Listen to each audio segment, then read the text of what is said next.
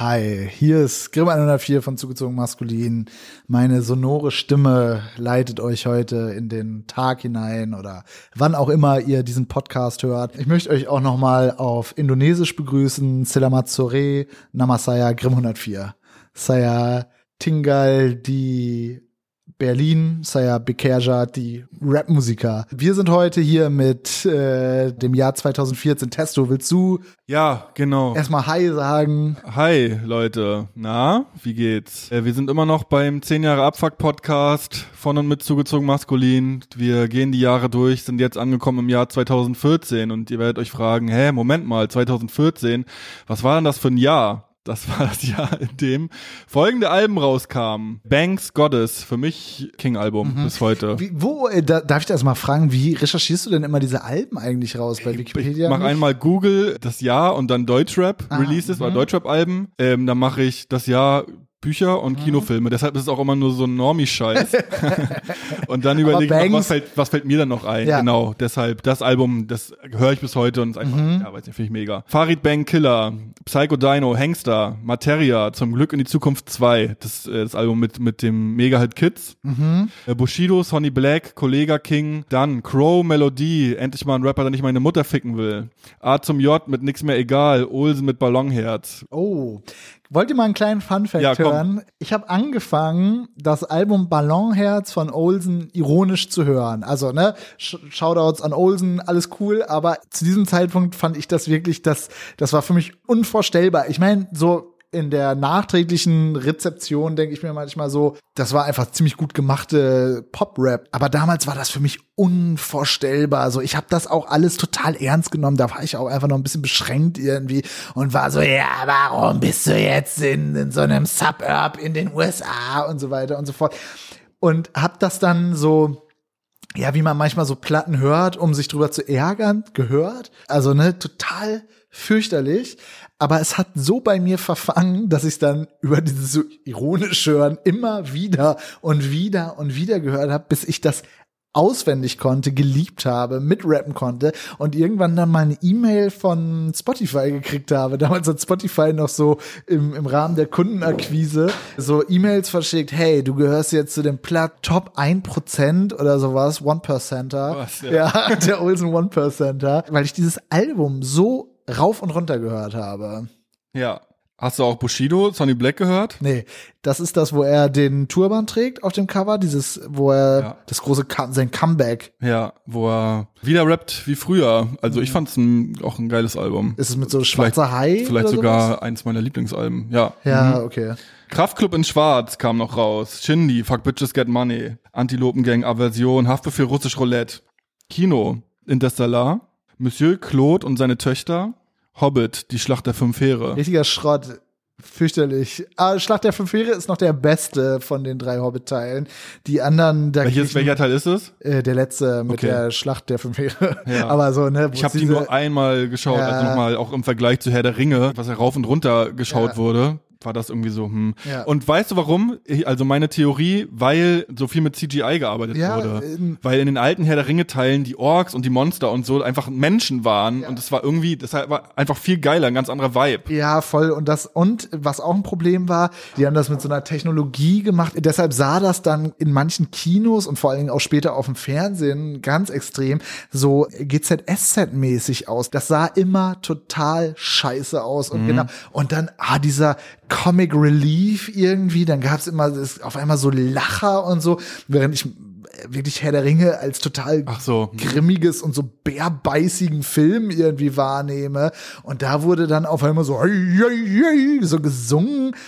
Das Einzige, wo ich richtig Gänsehaut manchmal noch kriege, ein bisschen cheesy zuzugeben, ist die Szene, wie die Zwerge nach dem Essen bei Bilbo so ein Zwergengesang.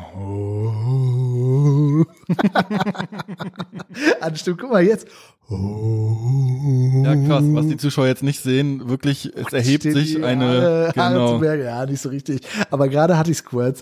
Was noch rauskam, Ex Machina, habe ich bis heute nicht geguckt, aber ich glaube, das ist ganz cool. Was ist denn das? Na, hier mit hier Ah, der ist gut. Äh, mit dem so Typen, der einen Roboter baut. Ja. Bücher, ein wichtiges Buch habe ich nur notiert, Dame Charme. Das ist wirklich, Alter, das ist ja so eins der erfolgreichsten Bücher überhaupt. Ja. Und ich, immer wenn ich so ein Dussmann bin oder so, denke ich so, also wird ja nach wie vor dann noch so groß platziert und ausgestellt, denke ich so, wer liest so einen Scheiß? Wer denkt sich, heute lese ich aber mal, also es sind ja auch, ist ja auch nicht, nicht, das liest man ja nicht einfach mal so am Abend, sondern muss sich schon da ein bisschen Zeit nehmen, um ein Buch, ne, das hat Mhm. so 250 Seiten oder so zu lesen. Wer denkt sich dann, ich lese mal ein Buch über einen Darm?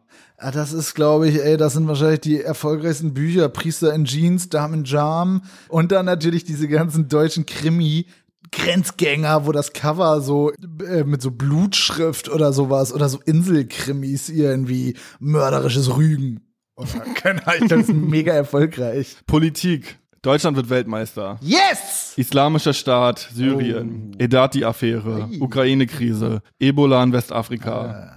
Wärmstes Jahr Europas seit Beginn der Wetteraufzeichnung, also wird dann 2015 nochmal abgelöst. Europawahl, AfD 7,1 Prozent, Sonneborn geht ins EU-Parlament. Landtagswahl, bei allen drei Landtagswahlen 2014 zog AfD in die Land Landesparlamente ein, also Sachsen, Brandenburg und Thüringen. Flüchtlingsproteste habe ich notiert, Oranienplatzcamp, obwohl die Flüchtlingsproteste schon 2012 losging, habe ich nochmal nachgelesen. Und äh, die Hog- Hogesa-Kundgebung, die berühmte, war auch Ja. in dem Jahr. Ich habe mir auch noch aufgeschrieben, also was, was mir so zu diesem Jahr einfällt, ne, genau, das, das Erstarken des islamischen Staats, das war mit diesem Shingal-Gebirge irgendwie, das ist mir noch eingefallen.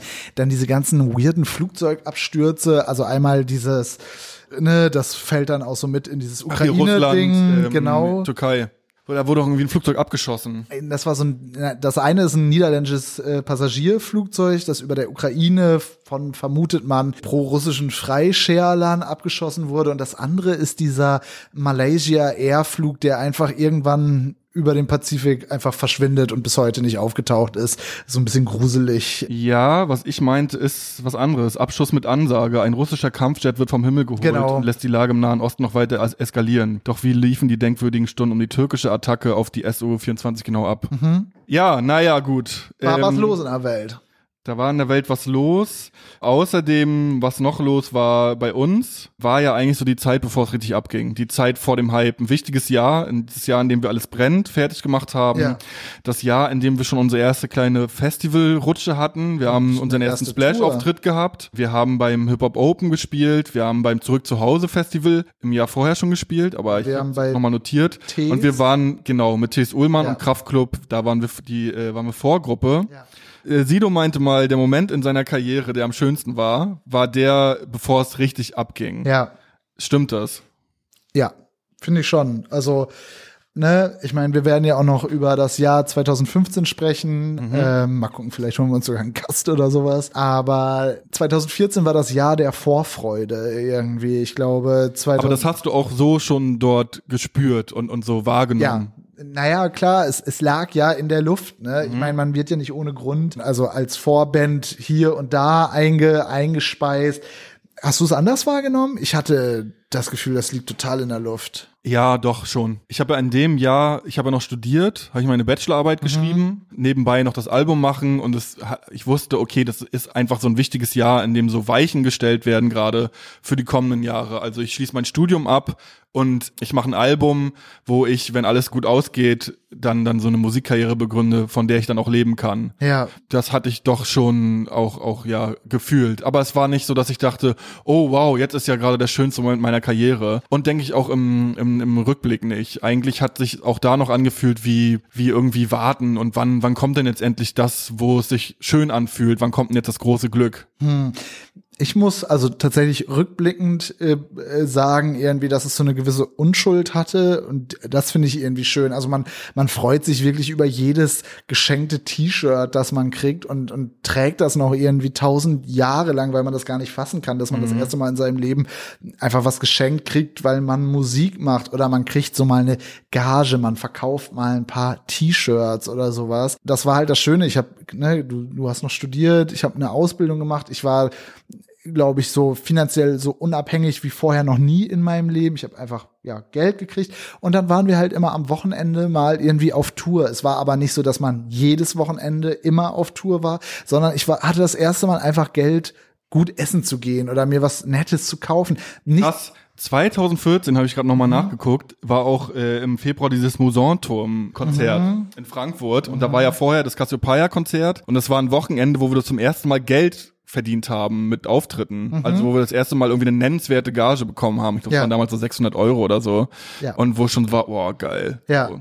Ja, Musanturm war definitiv krass, weil wir halt äh, Vorgruppe von Milky Chance waren, beziehungsweise nach Milky Chance gespielt Genau, haben. ja. Und äh, ich kann mich noch an den an den Moment erinnern, wo man mal so gönnerhaft irgendwie während Milky Chance, weiß nicht, One Dance gespielt haben, so hinter Bühnenvorgang und da irgendwie halt ich glaube, da passen 800 Leute rein und es waren 800 Leute drinne und man sich so dachte, yes, Alter, hier räumen wir nachher richtig auf.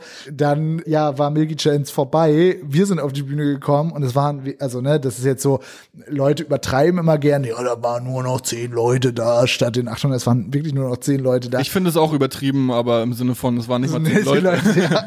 Also ich glaube, da habe ich auch noch mal richtig so Hip-Hop-Hände in Full-Effekt Ja, erlebt. absolut. Ge- Mhm. Es waren so acht Leute und wir haben trotzdem noch geschafft, äh, Nochmal noch zu, zum Minimieren. halbieren, ja, ja, genau. Ähm, ich weiß, dass ich zwischendurch durch den Konsum von Drinks so im Arsch war und auch diese scheiß lange Anfahrt irgendwie, dass ich zwischendurch richtig ganz schwer mich gefühlt habe und so das Bedürfnis hatte, mich unter dem DJ-Pult, unter Kenjis Füßen einfach wie so eine dicke Katze zusammenzurollen und einfach zu schlafen. Ja, das war so eine klassische, äh, klassische Auftrittserfahrung, äh, wie sie auch noch vorher öfter war und danach auch, wo ich so gar nicht, wo es gar keine Verbindung mit dem Publikum Ja. gibt. Ja, wo ich das Gefühl habe, ich spiele hier einfach, das fühlt sich an wie eine Probe oder wie ein, wie ein Theaterstück. Ich spiele jetzt hier so meinen Stiefel durch, Ja. aber wenn es vorbei ist, ist auch nicht schlimm. Ja, ist ja auch schwierig in einer 800-Mann-Halle irgendwie, Ja. wo dann ja am Ende vier Leute drinne stehen, da noch so dieses dieses Gefühl von.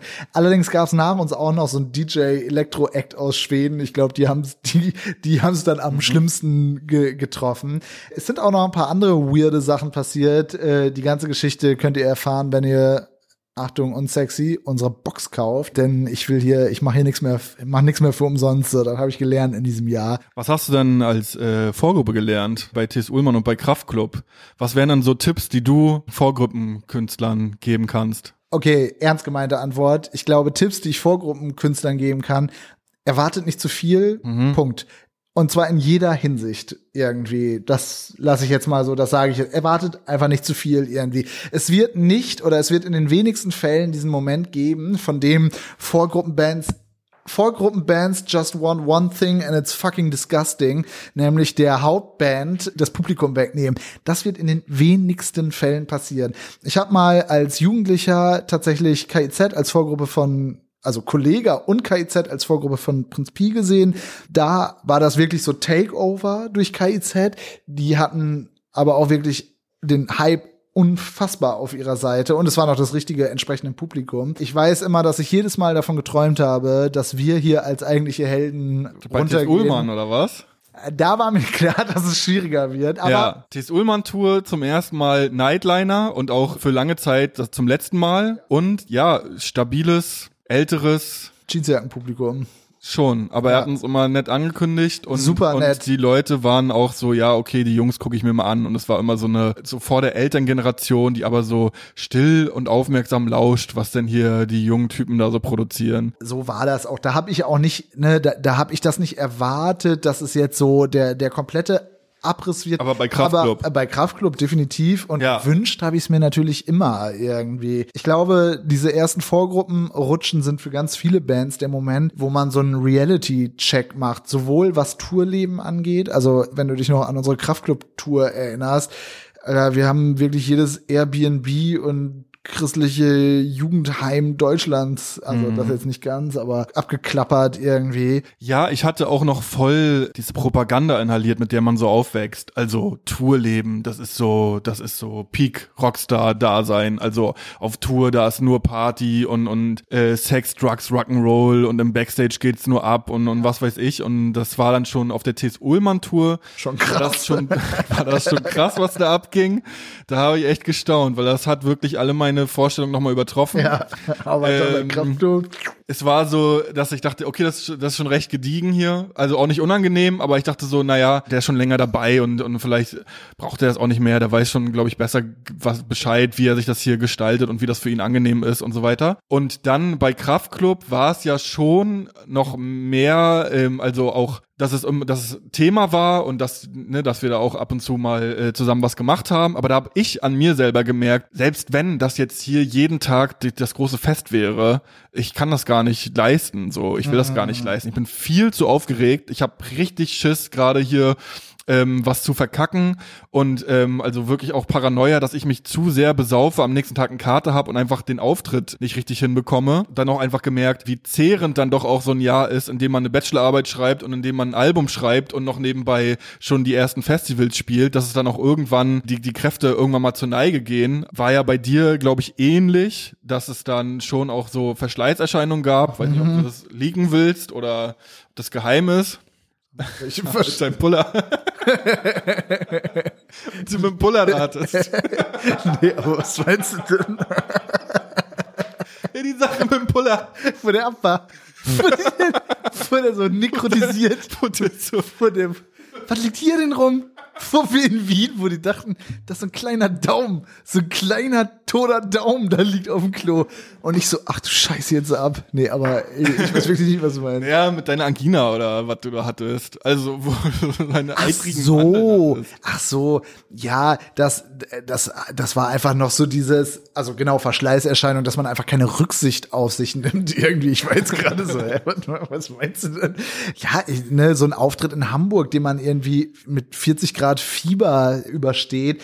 Natürlich da auch gruselig, dass manchmal denke ich mir, das sind alles so Sündenfalle, wo man mit 40 Grad Fieber auf einer Bühne steht, sich dann dazu bereit erklärt, das irgendwie noch mal mit äh, so Privatapotheke und und so weiter und so fort noch mal so wegzukurieren und und es dann hinkriegt. Das ist eigentlich das Schlimme, weißt du? Ich glaube, wenn wenn du es da abbrechen musst, weil du Blut erbrichst auf der Bühne, dann ist es so okay, Alter, das machen wir Ja, aber ich glaube, auch da gibt's Fälle, die dann Ja, einfach einen Eimer hinten stehen Genau. haben, da, da Blut reinkotzen und Ja. weitermachen. ne, Vorgruppentouren sind einfach anstrengend, weil man so dieses Gefühl hat, okay, ich bin jetzt hier der ganz arme Willi irgendwie. Einmal natürlich, weil ich eine Vorgruppe bin, dann möchte man natürlich auch irgendwie mit der Vorband gut connecten, hat aber ganz, Hauptband. Mhm. äh, genau, hat irgendwie ganz, ganz andere Rhythmen auch. Also im Sinne von, ja, okay, wir müssen jetzt schon weiterfahren, Mhm. während ihr im, im Nightliner unterwegs seid. Oder, oder beziehungsweise, okay, ne, für uns geht's hier jetzt gerade irgendwie gefühlt um alles oder sowas. Wir Mhm. können gerade nicht so richtig locker sein, weil das für uns hier gerade ja ein Ge Gefühl ist. Äh, und, und Weil natürlich das auch einfach so eine Riesenchance war. Also muss man auch sagen, als das so reinkam, dachte ich so, boah, krass. Und so dieses, okay, wir bringen jetzt bald auch ein paar Wochen oder Monaten im Februar am nächsten Jahr ein Album raus. Ja. Und das zahlt schon darauf ein. Wenn wir hier jetzt ordentlich abliefern, dann, dann wird auch das besser laufen. Das ist einfach jetzt gerade eine Riesenchance für uns, uns so zu, zu präsentieren. Ja. Und dann aber auch so zu merken, ja krass, die haben was ganz anderes von uns erwartet, nämlich dass wir jetzt hier so als so die die wilde Vorgruppe kommen, die jetzt ähm, noch nicht diese, weiß ich, Tourerfahrung hat oder schon so abgestumpft ist und die jetzt hier das noch leben will, diesen Traum, diesen, ne, was Ja, Korn ja, ja. meinte, so und und und hier jetzt irgendwie sich die ersten vier Tage nur komplett abschießt und dann ähm, den Rest äh, der Tour so einknickt und und ich war auf ja. dieser ganzen Tour einmal wirklich richtig besoffen Aha. Am letzten Tag. Was war dein, was war dein, da, da, äh, die, der schönste oder was deine schönste Erinnerung an die Kraftclub-Tour und was deine, deine schlimmste? irgendwie als ganz schöne Erinnerung habe ich so eine Autofahrt durch Belgien in Erinnerung irgendwie da. Wir haben in Nijmegen gespielt. Ah, und dass ich so schön angeben konnte, jetzt ganz guter Überleitung zu meiner äh, indonesischen Begrüßung, als wir in Nijmegen in der Bäckerei Brotjes bestellt haben und ich so alles auf Holländisch bestellen konnte und es endlich mal dieses geil, ja. Mit, War wirklich der schönste Ja, Moment für uns alle auf der ganzen Tour. Das war aber für mich total, total, dass ich dann so, möchtest du mit Zwiebeln und dann ne, das so übersetzen können und so weiter und so fort. Das war für mich was ganz, ganz Besonderes. Und dann tatsächlich so eine Autofahrt irgendwie durch Belgien und wo wir einfach so im Auto gesessen haben, es sich so abgezeichnet hat, das ist jetzt hier, nimmt jetzt hier bald ein Ende irgendwie und, und es nimmt ein gutes Ende und es wird alles gut werden, also mit euch im Auto zu sitzen. Das war irgendwie schön, da habe ich mich, da, da war das so, zusammengewachsen. Ja, weiß nicht, einen Tag später war dann das große Besäufnis. Bis heute assoziiere ich, ich weiß nicht, ob ich jemals in meinem Leben nüchtern in Chemnitz aufgewacht oder, mhm. oder nicht verkatert in Chemnitz aufgewacht bin. Ich glaube noch nicht. Und da war das wirklich, dass wir da in so einem Monteursheim gepennt haben, in so einer Alfbettwäsche oder irgendwie sowas. Und ich mich gefühlt habe, als ob man mir auf den Kopfhaut oder sowas, als ich aufgewacht bin. Ja, dieses, äh, das war noch gar nicht fertig gebaut. Nein. Das, das, war so ein Hostel, wo wir so ankamen und wo noch, ja, hier müssen noch die Wände verputzt werden und hier, ja, stört euch, stoßt nicht gegen die Eimer und ja. so. Ja, mit dem Wasser, da müsst ihr mal ins andere Zimmer gehen, da läuft es schon und so. Ja. Äh, das war irgendwie total weird. Also die schönsten Momente war Wien, wo wir uns da, wo wir da zusammen irgendwie äh, einen coolen Abend hatten. Ja. Und das schlimmste Moment wirklich London. Also äh, habe ich auch eine kleine Geschichte zugeschrieben, eine ganz kleine in, in unserem äh, 10 Jahre Abfuck Vinyl Buch, aber wirklich so dieses ja, wir spielen in London und ich pfeif aber schon aus dem letzten Loch. Da hatte ich dann nämlich Fieber und so weiter und so scheiß drauf irgendwie. Wir brauchen kein Hotel und nix. Wir fliegen morgens, wir, wir müssen Geld sparen. Wir fliegen morgens ganz früh hin mit dem günstigsten Flug und ist doch mega geil. Da hat man den ganzen Tag in London, kann sich mal richtig London anschauen. dann abends spielt man ein Konzert und dann, ja, dann, dann man feiert man ein. einfach. Hä, wieso? Man, man ist doch dann in London, dann, dann hat man, hat man eine geile Nacht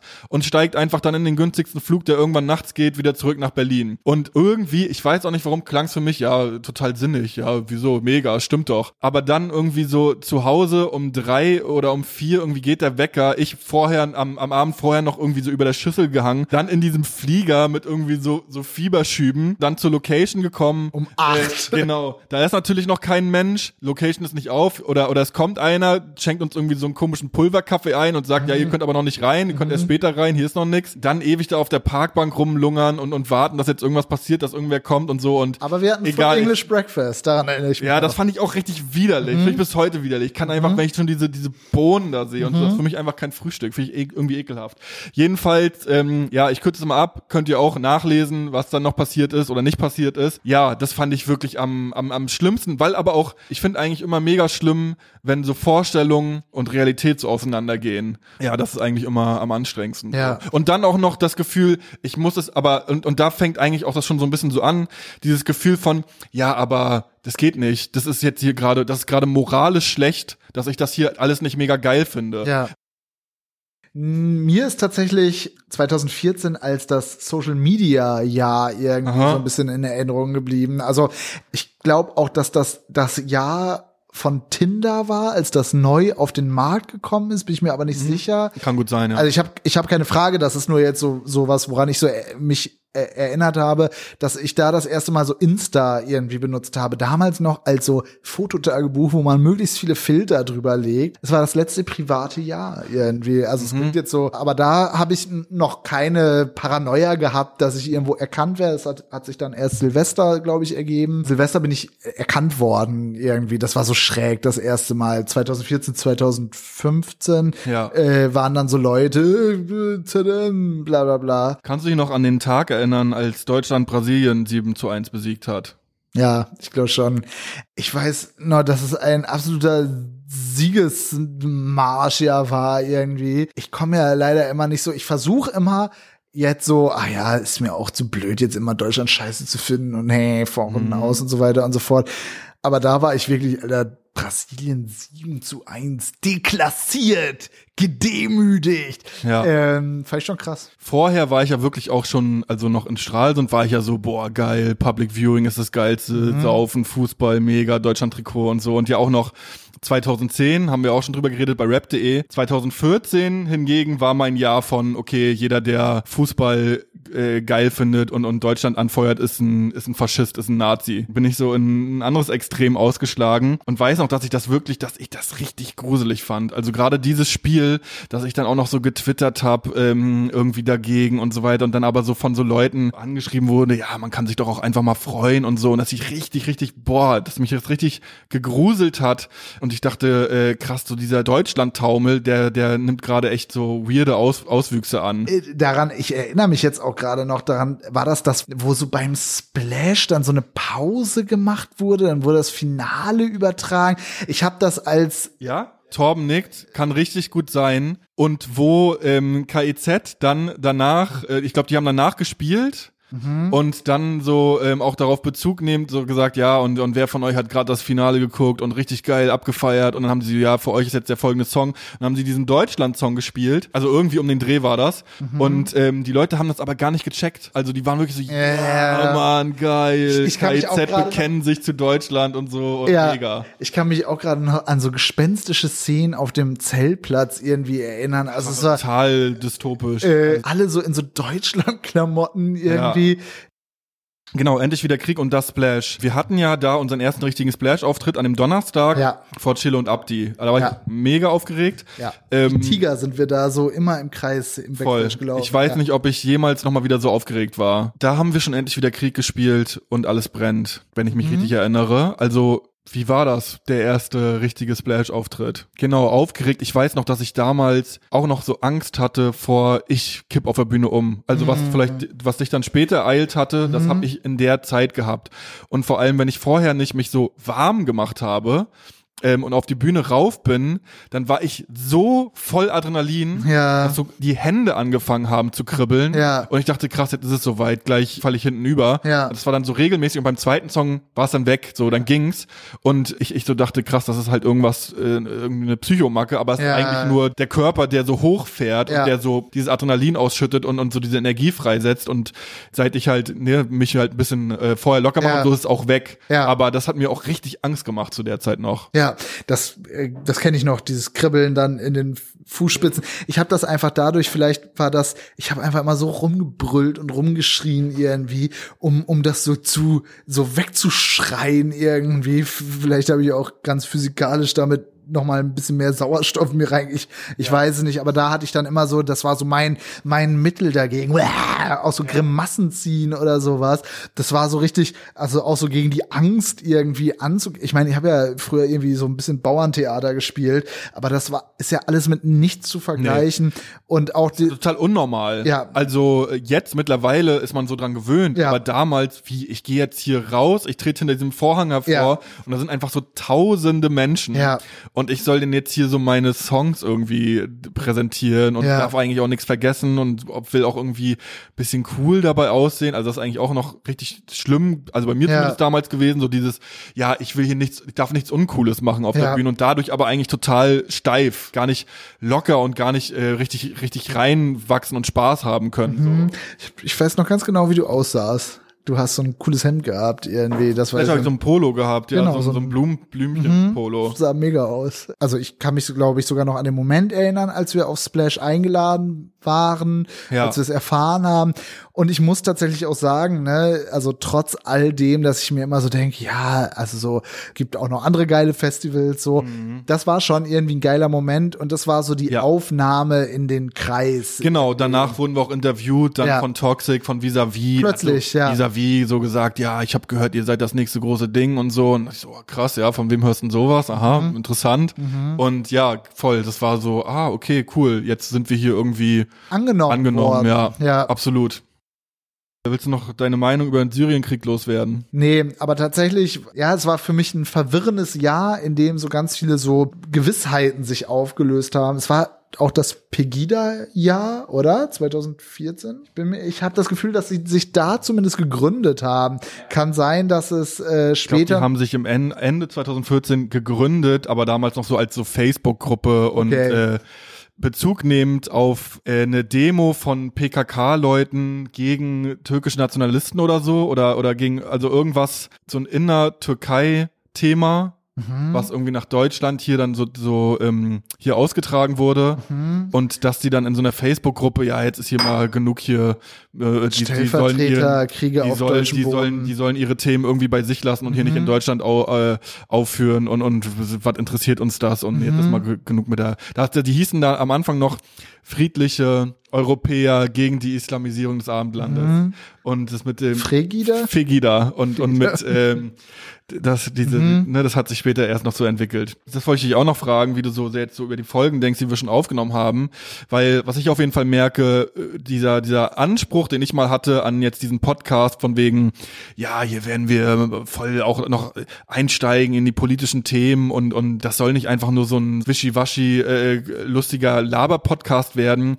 Ja, dass das Quatsch ist. Also, wenn ich habe gemerkt, so wenn ich jetzt wirklich intellektuell wertvoll solche Themen behandeln möchte und auch mit sprachlicher äh, Präzision, mhm. muss ich mich eigentlich dann auch richtig darauf vorbereiten, recherchieren und auch hier eigentlich viel konzentrierter sitzen und ist eigentlich ein anderer Modus. Also es ist dann so, ist dann eben nicht mehr ähm, so so ein normaler Podcast-Modus, sondern schon so, dann geht so Richtung Uni-Vortrag. Mhm. Deshalb auch, ja, können wir eigentlich die Themen immer nur so anschneiden und mal nennen, aber jetzt so richtig tief einsteigen, also ist Quatsch, das sprengt den Rahmen und es macht dann auch keinen Spaß mehr. Also es macht, dann merke ich bei mir selber, es macht mir dann keinen Spaß irgendwie, ja, keine Ahnung, fühlt sich nicht richtig an. Ich habe merkt, dass das andere, wir haben in ein intimes Gespräch über unseren Werdegang. Das fühlt sich richtig gut und richtig an und macht Spaß und ist irgendwie irgendwie locker.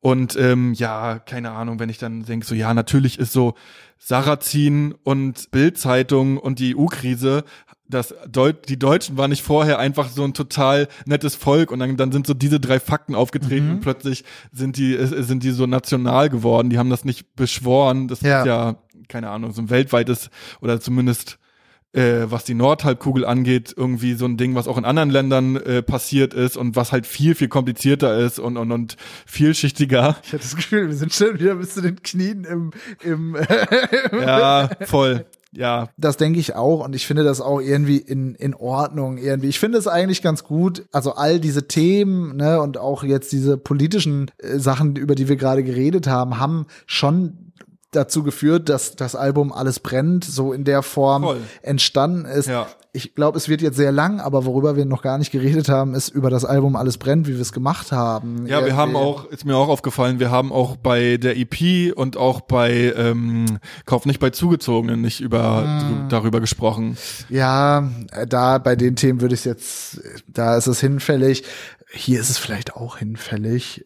Oder wollen ja, wir es jetzt nochmal so Schreibt doch an, an Diffus Mac, wenn ihr dazu noch mehr hören wollt. Aber ja. ich muss auch sagen, dass, ähm, wenn ich jetzt die Folgen anhöre, die wir schon gemacht haben, genau am Anfang merke ich noch, okay, da ist es noch ein bisschen steif, weil es ja auch vorher so, so dieses Gefühl war, na, ob das jetzt wieder was wird oder, mhm. oder ob wir das wieder verwerfen müssen, dann wird's aber locker und mittlerweile macht es mir auch richtig Spaß mhm.